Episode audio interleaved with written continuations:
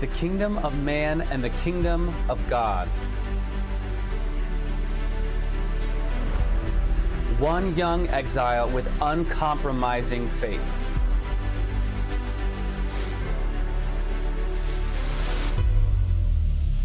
This is God's grand plan to achieve the unimaginable. Well, good morning. It is packed house today, right? This is awesome. So many people here. Um, but if our hearts aren't really engaged to worship a true God, then we're missing out. But I sense God's Spirit moving, bringing healing uh, to people this morning. And we want to continue that as we read God's Word. But uh, before we do that, I want to make a quick announcement. Uh, and that is that the elders and uh, Pastor Tom, our senior pastor, have uh, graciously extended a sabbatical uh, for me that I will be taking uh, with my wife Emily uh, just after Christmas this year. Uh, as many of you know, that the past, yes, thank you.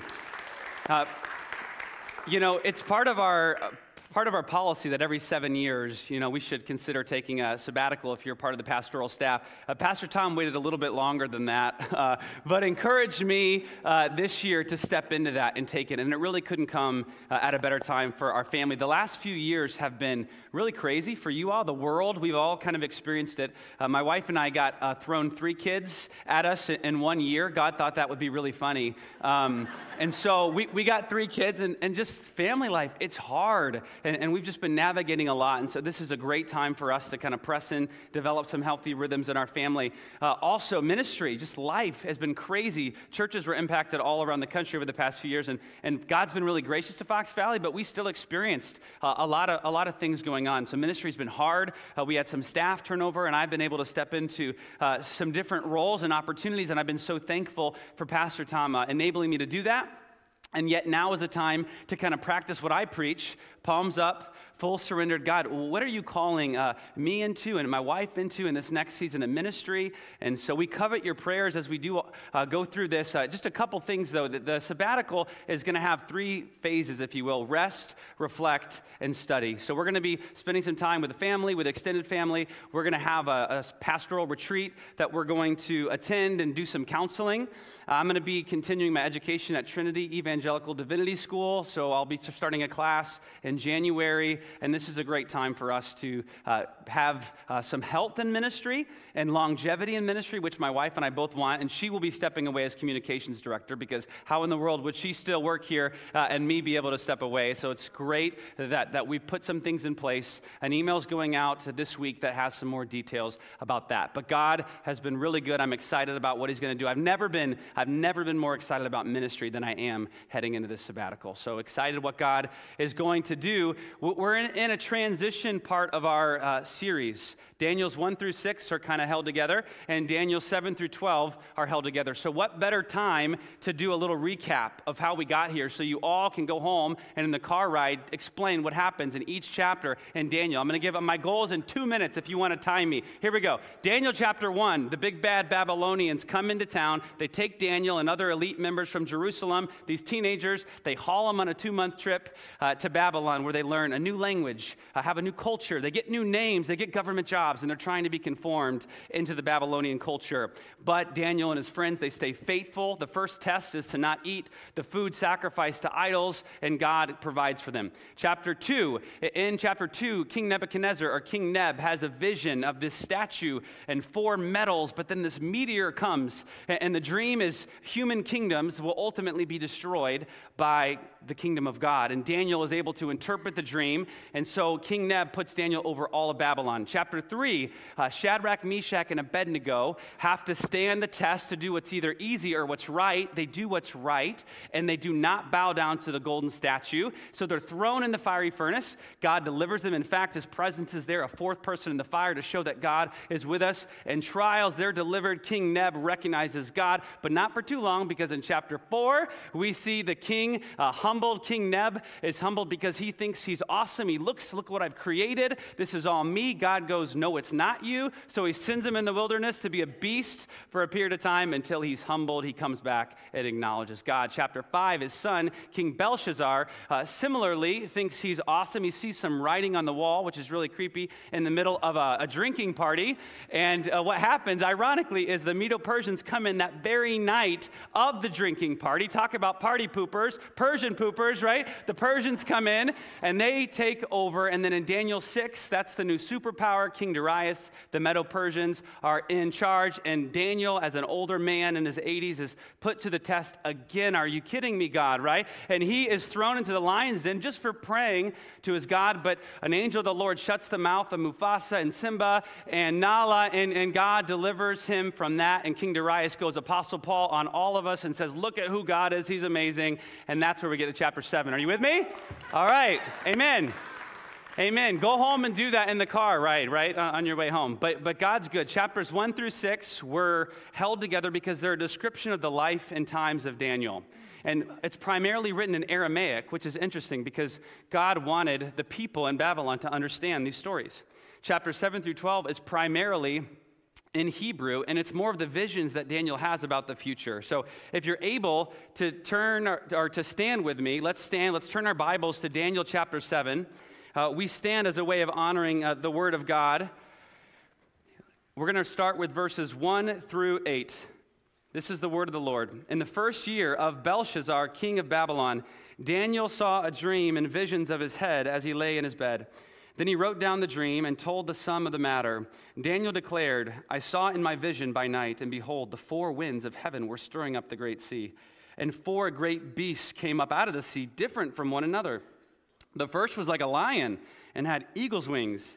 Then, as I looked, its wings were plucked off, and it was lifted up from the ground and made to stand on two feet like a man, and the mind of a man was given to it.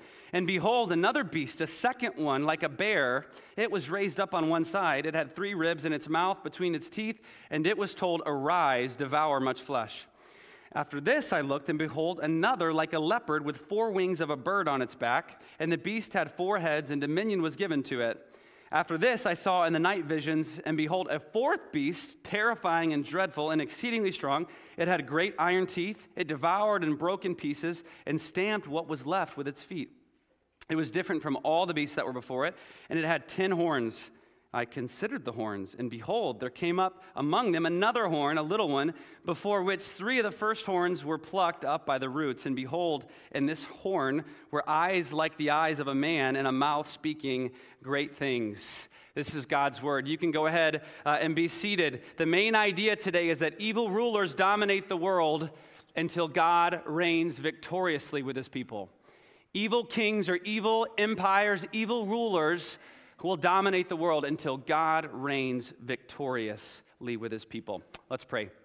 Uh, Father, God, as we look at this story, which to us might sound crazy, would you reveal your power? Would you reveal your might, that you are everlasting? You are the ancient of days, and we worship you as we submit to your word this morning. God, would you do imaginably more than we could ever ask or imagine? Right now, by the power of your Holy Spirit, would you move and humble us to acknowledge you in our life as Lord and King. And we pray this in the name of King Jesus. Amen.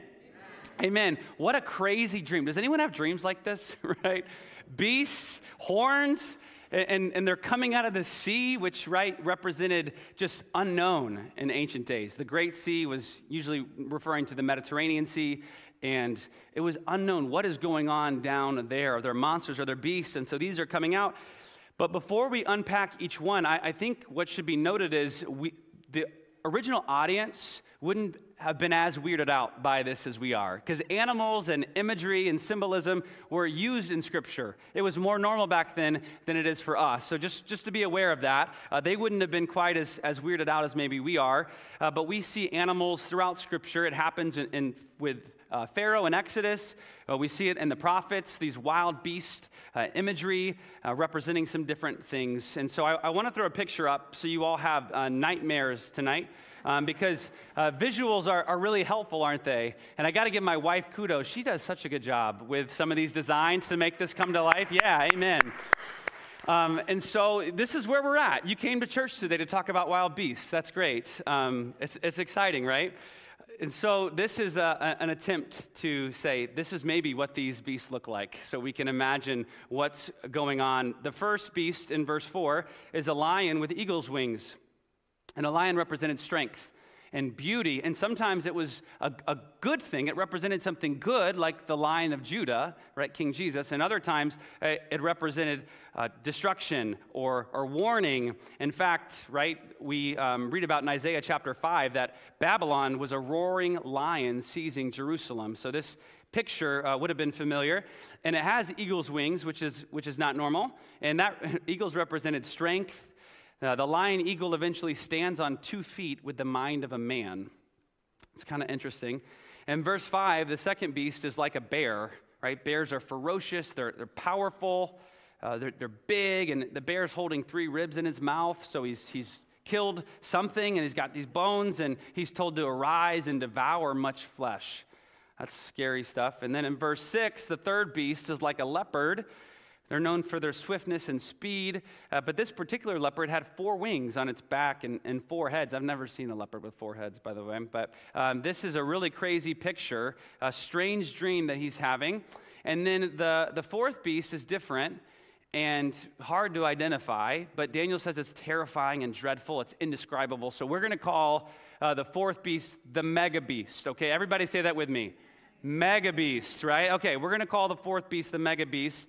And uh, he, he was scary. He had 10 horns, uh, but then he had this little horn that knocks three others down. This is all very, very strange. And we start to get the shape of something like maybe a dragon.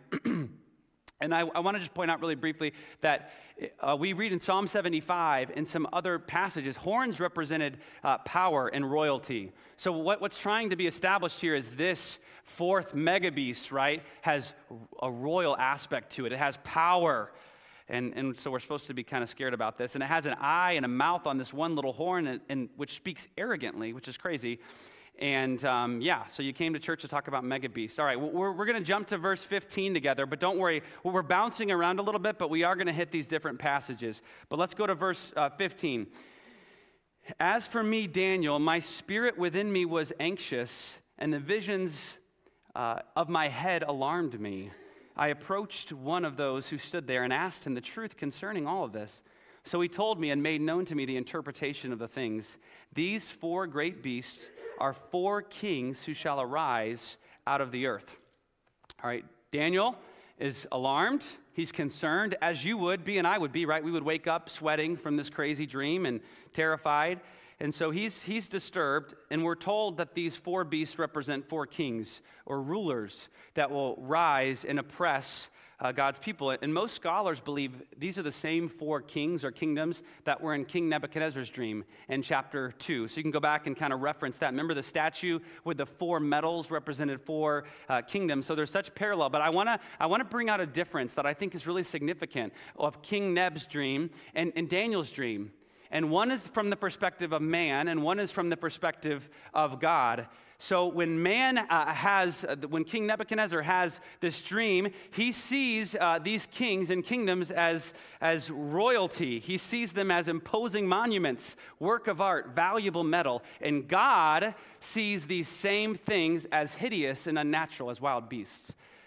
And so we get this totally different, uh, this comparison of these uh, kings or kingdoms. God sees it as unnatural and wild when man exalts himself and man sees himself as, as beautiful.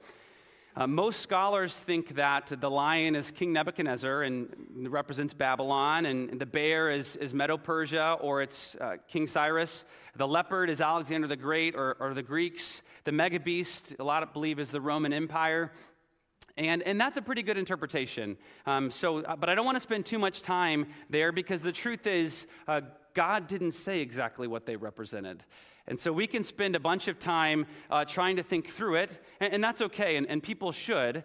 Um, but I'm going to suggest that the focus of the story is actually not on the identification of the various uh, four beasts, assuming there are only, right, four, because the usage of four throughout Scripture represents universality.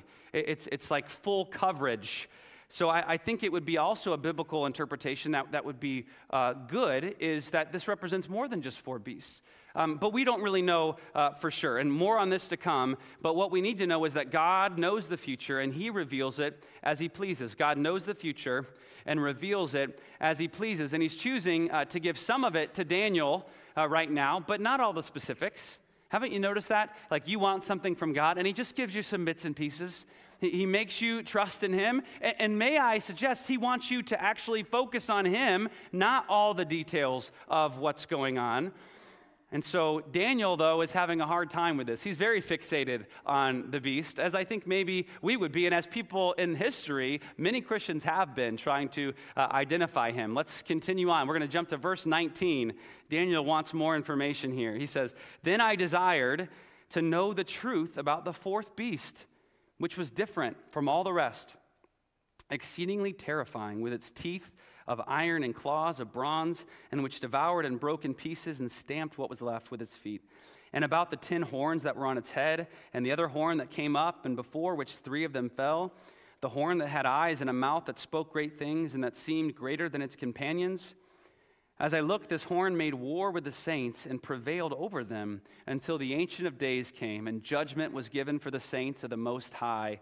And the time came when the saints possessed the kingdom. Thus he said, As for the fourth beast, there shall be a fourth kingdom on earth, which shall be different from all the kingdoms. It shall devour the whole earth and trample it down and break it to pieces. As for the ten horns, out of this kingdom ten kings shall arise, and another shall arise after them. He shall be different from the former ones, and shall put down three kings. He shall speak words against the Most High, and shall wear out the saints of the Most High, and shall think to change the times and the law, and they shall be given into his hand for a time, times, and half a time. Uh, the Most High shall uh, possess the kingdom forever. This is good news, but there's also concerning news, right? We read about this mega beast uh, destroying the earth, trampling it, breaking it to pieces. And he gets a little bit more information about these horns. They represent uh, 10 kings or, or, kingdoms that will come. And in the Bible, the number 10 is similar to number 4. When, when we get in apocalyptic literature, we have to look at numbers and, and the symbolism with them. But 10 even more so represents like completion or, or fullness. So it, it, could be exactly 10 kings uh, that are going to arise, or it just could be saying uh, many kings are going to come and arise. And again, I think those are both fair interpretations. And now we, we really get this strange picture of this horn. And uh, here's uh, our attempt to make sense of what a talking horn uh, would be. You know, as I was looking at it this morning, I thought, wouldn't this be like kind of a fun craft project to make that little horn, you know? Like maybe we should tell Journeyland that they should make uh, these little talking horns as a craft project? No? Some people are shaking their heads no. Okay, that's fine. Uh, but anyway, so we have this horn. This is so strange. And it's saying he's, he's going to be a ruler, and he's going to be a big time ruler, and he's going to take down uh, three others. He establishes dominance, he speaks against God, he speaks against God's people. And it says for time, times, and half a time, that that would be three and a half. Some people think that's a literal three and a half years. Others believe it's more symbolic, but it, it points to this tribulation time. It points to like things are going to get uh, really bad. And most people believe, rightfully so, that this is the infamous person, the Antichrist. This is uh, the Antichrist, the evil person that will rise up uh, during the end times. And Tom says this a lot, Pastor Tom, but these are the end times. So, so make no mistake. In fact, when you read in the New Testament, the early church and, and the apostles believed they were living in the end times 2,000 years ago. So we too are in the end times. But uh, when it comes toward the very end, an antichrist uh, will come. But I want to remind us in 1 John 2.18 that it talks about there are many antichrists. Because what does that mean? It means someone who is anti-Christ right? Someone who is against Christ. So many have come, many will still come. That's what John says. And he says, You know someone's an antichrist if they oppose the Father and the Son, if they deny uh, the Father and the Son. And, and so John has said that, but John also believes that there's going to be an ultimate kind of antichrist in bodily form that, that uh, is represented. That's Satan, right? And I want to read this, this vision from uh, John in Revelation 13 because you're going to see a lot of similarities with our text today. So this is John. He says, And I saw a beast rising out of the sea with ten horns and seven heads, with ten diadems on its horns and blasphemous names on its heads. And the beast that I saw was like a leopard. Its feet were like a bear's, and its mouth was like a lion's mouth. And to it the dragon gave his power and his throne and great authority. And the beast was given a mouth uttering haughty and blasphemous words, and it was allowed to exercise authority for 42 months, which is three and a half years. It opened its mouth to utter blasphemies against God, blaspheming his name and his dwelling, that is, those who dwell in heaven. Okay, this sounds super familiar, right? We can compare John's beast with this little horn in Daniel 7 that there's going to be an antichrist who comes and speaks against the Most High. He makes life miserable for Christians, wears uh, them out, changes the times and law, and it will appear as if evil has won. It will appear as if all hope is lost, but God has something to say about it. Let's move back to, to verse 9 in our story, the Ancient of Days. I love the song we sang today, None Before Him, right? None above Him. All of time is in His hands. All right, verse 9. As I looked, uh, thrones were placed, and the Ancient of Days took his seat. His clothing was white as snow, and the hair of his head like pure wool. His throne was fiery flames, its wheels were burning fire. A stream of fire issued and came out from before him. A thousand thousand served him, and 10,000 times 10,000 stood before him. The court sat in judgment, and the books were opened we have a heavenly courtroom scene uh, here, and God the Father is, is the Ancient of Days, and He's on the throne. Here's a picture of what that might look like. His white clothes represent purity, His white hair is wisdom. If any of my uh, brothers and sisters in Christ got some white hair coming in or some gray, just tell everyone around you this is because God's instilling a lot of wisdom in my life right now, right? Or if you don't have a lot of hair like me, it's, it's, it's wisdom that God is really moving, okay? Uh, so we have this picture of, of a wise, pure figure on the throne. And, and his throne is on wheels, which actually uh, I read is something that, that would happen. Many uh, rulers had thrones on wheels, I guess so people could push them around like a baby in a stroller. Kind of funny. But uh, God, he's got like this hot rod, Hot Wheels car, right? Fire coming out uh, of the wheels, this amazing uh, divine power. In Isaiah in Isaiah 66 describes the judgment of God like fire. So it's very similar. There's a sense of judgment is coming. Uh, he's rebuking with the flames of fire. He's judging all flesh.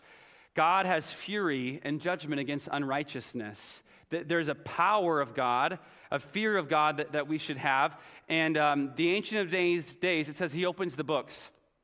And a little side comment because I love the kindness of God, that He stoops down to us so that we understand Him. So, do you think that God needs a book, a book of life or book of remembrance, to know who has trusted in Him? No, He doesn't need that at all. It's symbolic, and God oftentimes uses language in Scripture just to help us relate to Him so that we would understand Him more. And because kings and rulers and governments throughout the history of the world have kept documents of who has done what so they can rightfully pay or give tribute to that person, God is just reaching His hand down saying, Listen, I know who is in the book of life. I have it all figured out. And here's my little symbolic book so you just know I have it uh, taken care of.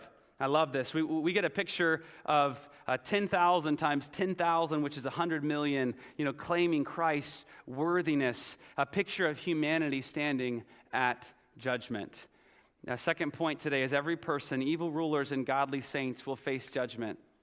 Every single person in the history of the world will meet their maker and will face judgment. And either you are going to be at the judgment seat of Christ, where you will be judged for your works, good and bad, but ultimately have salvation because of your faith in Christ, or unbelievers will be at the great white throne judgment, and they will give an account for their works, and they will be thrown into the lake of fire. Hell is a, is a real place. It's a terrifying place. Just read Revelation 20, write that down, and later go read about this place that Satan will be bound forever. It's not death like we think of it, where, where you just cease to exist. It is eternal torment and separation from God and all uh, that is, is good. There's only one hope that you and I have, and it's not going to be impressing God on your list of all the good things that you did in your life. It's going to be that you have identified with Jesus Christ. He is our only hope. Uh, in fact, the Bible tells us that all of us have sinned and fallen short of the glory of God. Uh, our best acts of righteousness are filthy rags before a holy God.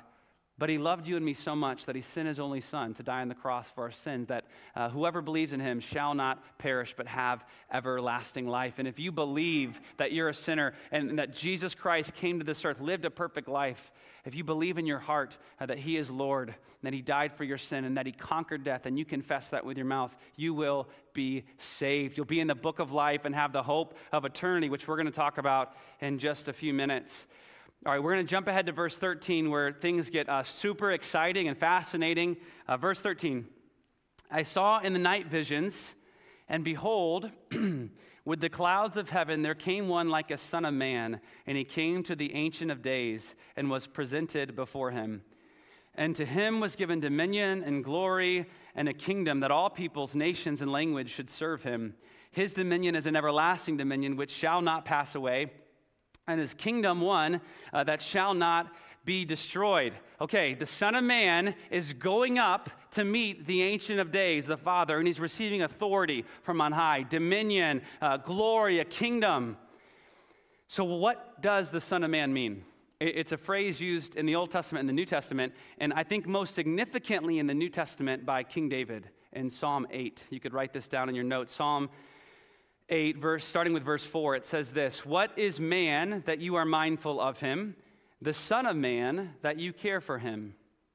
You made him a little lower than the heavenly beings and crowned him with glory and honor. You made him ruler over the works of your hands. You put everything under his feet, all flocks and herds and the beasts of the field. Uh, David, some 500 years before our story, is already unpacking what the Son of Man would be. And those who attended Sunday school or Awanas growing up, you got your Jesus radar going off, right? Like Son of Man, isn't, isn't, that, isn't that like Jesus? And, and that's good. I, I want to affirm that. It's really good because Jesus was quite keen on Daniel chapter 7. I think, I think it was maybe one of his favorite passages in all the Bible because he refers to it a lot in his ministry. He refers to it a lot. And in fact, the name that he prefers for himself more than any other name comes exactly from Daniel 7, Son of Man. He was called Christ, he was called Messiah, anointed one, right? He accepted that, but he didn't choose that for himself. He chose uh, Son of Man. And I want to bring one instance where he talks about it, and it's a good instance. It's powerful. Matthew chapter 26. Okay, Jesus is arrested and he's taken to sit before the Sanhedrin and the high priest. The high priest Caiaphas was the most powerful man in Jerusalem, and these uh, men are trying to really wrongfully put Jesus to death. Illegitimate reasons for healing people, for preaching about a kingdom that's coming, and they want him uh, to die. And so there's all these false accusations uh, that are being thrown his way. It says that in Matthew chapter 26. But then in verse 63, Caiaphas, the high priest, cuts to the chase. He says, Are you the Christ? Are you the Christ? Are you the Son of God? And you know what Jesus says? He's so brilliant. He says, You say, you, you say I am. You have said so. I love that. He's like, This is still not how I'm choosing uh, to first and foremost call myself, but, but you've said that I'm the Messiah. But I tell you, from now on, you will see the Son of Man seated at the right hand of power and coming on the clouds of heaven. Does that sound familiar? Daniel chapter 7. This is a direct reference. Jesus is identifying himself as that human uh, figure in our text today. In fact, I want to bring them up so you can see both of them and some of the similarities from Matthew 26 and Daniel chapter 7. This idea of the Son of Man, the idea of coming on the clouds of heaven, of approaching God or the Ancient of Days. Now, if you were to dress up in a raggedy robe and uh, had long gray or white hair and a long beard, and you had a staff, and you went to a Lord of the Rings convention, and, and, you went up to people with your staff and you stuck it in the ground and said, You shall not pass, and you hit it on the ground, everybody would know that you were pretending to be who? Gandalf. That's right. Why? Because you have a bunch of Lord of the Rings nerds in a room and they know exactly what you're doing. Or if you were to go to a Star Wars, and I tell you, I think I'm a Lord of the Rings nerd. I don't know about going to a convention dressing like Gandalf, but I like Lord of the Rings. But if you were to go to a Star Wars convention and you were to wear a black mask with a cape and a lightsaber and breathe heavily and tell people that you're their father, who would people think you are? Darth Vader. That's right. Association. Well, they're Star Wars nerds. In our text, the Sanhedrin are Bible nerds.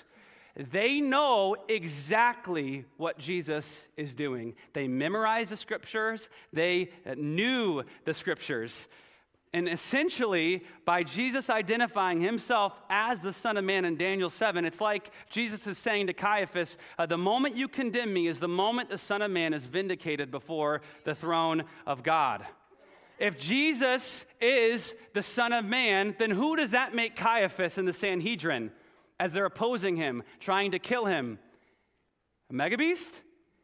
at, at, the, at the least, there's a suggestion that you are taking on the spirit of an antichrist. You are opposing me. You are killing King Jesus. So, so how do you think they respond? They are ticked off because they're essentially being called beasts here in this text. And that's exactly this scene is what leads to him being nailed to the cross. It ticks them off. And so, as we look at Daniel chapter 7, I want us to just suggest that maybe there are more than four beasts or four rulers. Daniel, in this dream, there could be in mind four exact kings or kingdoms that very well could be with a historical idea. But I believe in Matthew chapter 26, Jesus, Jesus is saying something here. He's referencing that beasts are something that humans become. Uh, Caiaphas was an antichrist opposing Jesus, and when human beings exalt themselves, they become hideous, beasts, and unnatural. And Daniel 7 is a reference to the end times, but it's also a way to think about human history and mankind rejecting God.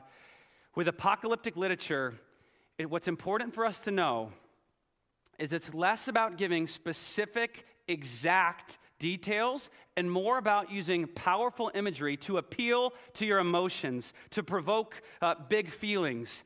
And the temptation for us, and it's good, the temptation is to prove that the Bible's true and to say, look, this is clearly how all this happened and when it happened. And here's when Jesus uh, is going to come back. And I, I think it's okay to do some of that.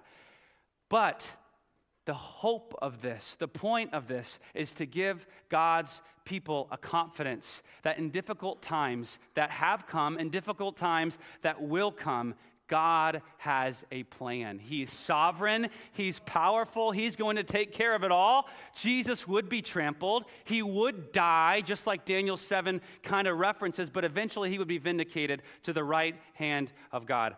I want to finish our text. Let's jump to verse 26. Verse 26 But the court shall sit in judgment, and his dominion shall be taken away, to be consumed and destroyed to the end. And the kingdom and the dominion and the greatness of the kingdoms under the whole earth, under the whole heaven, shall be given to the people of the saints of the Most High. His kingdom shall be an everlasting kingdom, and all dominion shall serve and obey him. Here is the end of the matter. As for me, Daniel, my thoughts greatly alarmed me, and my color changed, but I kept the matter uh, in my heart. Verse 26 refers to that little horn, and guess what happens? Uh, it's destroyed, uh, it faces judgment. Uh, God destroys the little horn, He destroys the Antichrist, He destroys uh, evil. And, and this courtroom judgment, Jesus meets up with the Ancient of Days in heaven and His saints and we're told that Jesus reigns and the saints are given an everlasting kingdom.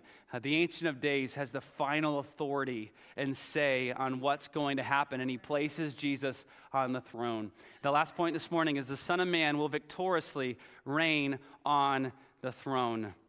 He's at the right hand of the Father right now. There is a sense of him reigning now, but he's going to come back and it's going to be reign on this earth, and there's going to be no mistake uh, who is in charge. And the power of the story, church family, isn't to identify exactly who the beasts are. The power of the story is God's plan to accomplish the unimaginable through his Son, the Son of Man, Jesus Christ. And over human history, right? Kingdoms have, have come, have fallen uh, there have been times of beasts who are against Jesus and the saints. The Roman Empire was a beast, and we saw Hitler and Stalin and all these other figures uh, who were uh, beasts that revolt against God. But Jesus has the final say, He has all authority.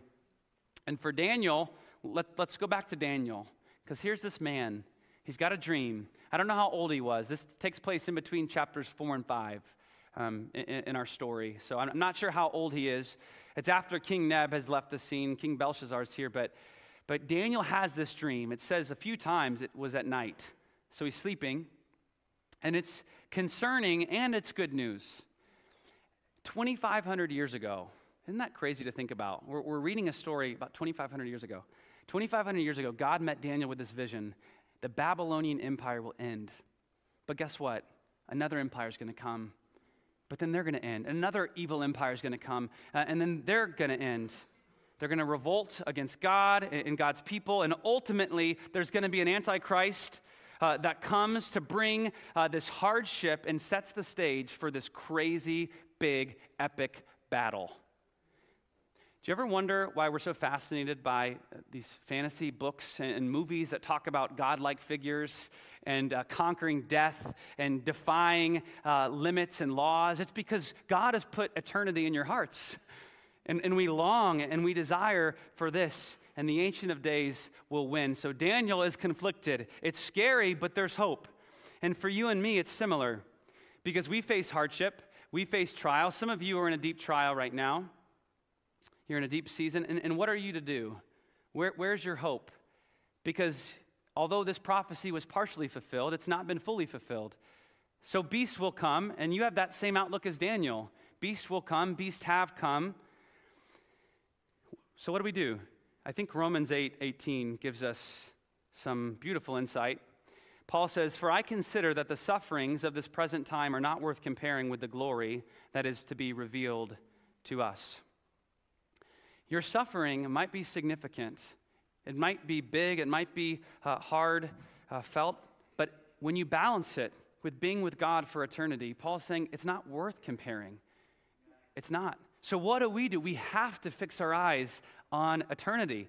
Daniel, don't look just at the beast right in front of you. Focus on the end, focus on eternity. Children of God here this morning, don't focus on the evil and the sufferings that you've experienced right now. Focus on eternity. Uh, parents, one of the greatest gifts you can give your kids, this, this is free. I'm going to give you this, uh, this, this uh, bit right here. And, and I think it's good. I think this is a good word. One of the best things you can do for your kids is teach them that you were made for someone and made for something. You were made for Jesus Christ, and you were made for heaven, God's dwelling place, to be with Him forever, which is one day going to come down and be here on this earth. We too will get to reign with God. I love that God includes us. It doesn't just say that Jesus is going to reign, we as his saints are going to reign. So it's personal for us. I want to close this morning by reading from Revelation chapter uh, 21. It's a beautiful picture of what awaits God's children if we are to look at the future let's get a vision uh, for what God says it's going to be like. And I want to give you two options. You can do option A, and you can just look at this text while I read it. Or option B, you can close your eyes and hear this and picture that day. Just like Kate beautifully led us in earlier, is picture that day when we're meeting God face to face. I'm going to read this over us all. Then I saw a new heaven and a new earth, for the first heaven and the first earth had passed away and I saw the holy city, the New Jerusalem, coming down out of heaven from God. And I heard a loud voice from the throne saying, Behold, the dwelling place of God is with man. He will dwell with them, and they will be his people. And God himself will be with them as their God. He will wipe away every tear from their eyes, and death shall be no more. Neither shall there be mourning, nor crying, nor pain anymore, for the former things have passed away. Evil seems to reign Kingdoms come and kingdoms go, but God has an unimaginable plan, a vision far bigger than you and I could dreamed up to make it all right, where those former days will be no more. Let's pray. Oh, Father, we long for the day for you to wipe away uh, the tears of sorrow, the, the sting uh, of death and we persevere and we trust in your plan uh, to accomplish these things. We long for the day the Son of Man sits as judgment and as king, where there's no more suffering, and we can just uh, breathe in, inhale the air of heaven, where there is no more pain. where there is just worship, perfect worship, perfect rest, shalom, and your presence. God, would you help us supernaturally by the power of your Spirit focus on eternity, to focus on God, the Ancient of Days, who is in control, and the Son of Man, who is our King and our Savior. We long for that day. In Jesus' name, all God's people said, Amen. Amen. Would you stand? Let's respond as we sing to God.